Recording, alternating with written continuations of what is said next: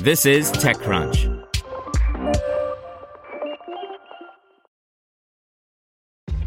This episode is brought to you by ShipStation. You know, some things take a lot of work, like sending little robots to far off distant planets. And just as that's challenging, so too is running a successful e commerce business, especially when there's so much to do. So I want to introduce you all to ShipStation. Now, I love using ShipStation because of its easy to use dashboard, which makes managing orders and printing labels a breeze and super smooth. Oh, and the customer service is just out of this world. It's exactly what you need to help grow your business. Sign up for your free 60-day trial at shipstation.com slash technews. That's shipstation.com slash technews. This podcast is supported by Tools and Weapons, the podcast hosted by Microsoft Vice Chair and President Brad Smith. Each episode features insight you won't find anywhere else from the center of the conversation surrounding emerging technologies like AI. Right now in the podcast, you can hear a special episode where Brad Smith lays out Microsoft's vision for a vibrant marketplace driving the new AI economy. To hear more, follow or subscribe to Tools and Weapons with Brad Smith wherever you get your podcasts. This is TechCrunch. Here's your Daily Crunch. Coming up, Skullcandy partners with Amazon, Google pauses its hiring plans, and the latest on NASA's Mega Moon rocket. Skullcandy announced at Amazon's Alexa Live event that it is partnering with Native Voice, a voice service provider for hardware devices, to make multiple voice assistants available on the upcoming models of its Push Active and Grind series headphones. These headphones will have support for Amazon Alexa and Hey Skullcandy wake words. Skullcandy unveiled its voice assistant last year with limited functionality to control play slash pause songs, control volume, skip tracks, and accept slash reject calls.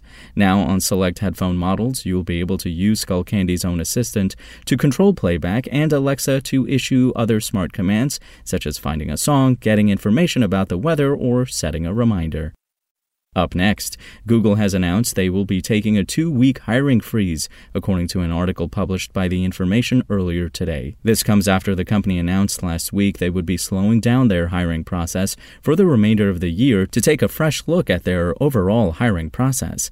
The company has reportedly hired close to 10,000 people in Q2 alone, with full quarter results set to drop on July 26th. The freeze would not affect offers already made, but would put a halt to future contract extensions extensions. Google CEO Sundar Pichai said the company is looking to be more entrepreneurial and redeploy resources in higher priority areas. And NASA announced that it is targeting as soon as late August for the first flight of the massive Space Launch System rocket, though agency officials stress that the dates are tentative and dependent on teams completing remaining work. The tentative dates for launch are August 29th, September 2nd, and September 5th. If all goes to plan, that means NASA would roll out SLS from the Vehicle Assembly Building at Kennedy Space Center on August 18th. Even a tentative launch date is an encouraging sign that NASA is on track to completing the remaining work required to get SLS and Orion, the capsule that will sit on top of the rocket, ready for launch.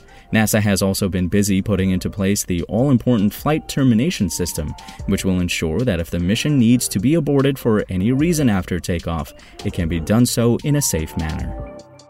Now let's see what's going on in the world of startups. The idea of starting Healthie, a software company meant to help healthcare companies and startups handle back office operations, came to co founder Erica Jain after witnessing her parents struggle with weight loss but lack of access to a comprehensive care team.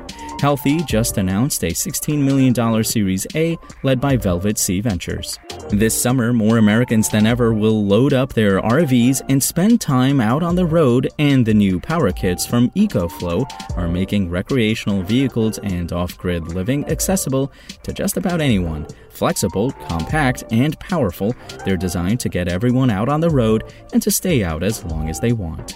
And to do, a Tel Aviv based social network marketed towards the trade world has raised $3 million in seed funding led by Stardom Ventures. The company's current main focus is the handmade crafts and DIY industry in English speaking countries. That's all for today. For more from TechCrunch, go to TechCrunch.com.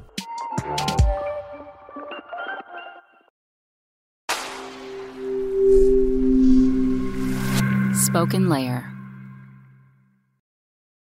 Want to learn how you can make smarter decisions with your money? Well, I've got the podcast for you. I'm Sean Pyles, and I host NerdWallet's Smart Money Podcast. Our show features our team of nerds, personal finance experts in credit cards, banking, investing, and more. And they'll help you make the most of your money while cutting through the clutter and misinformation in today's world of personal finance. You'll get clarity on strategies to help you build your wealth, invest wisely, shop for financial products, and plan for major life events. Listen to NerdWallet's Smart Money Podcast wherever you get your podcasts.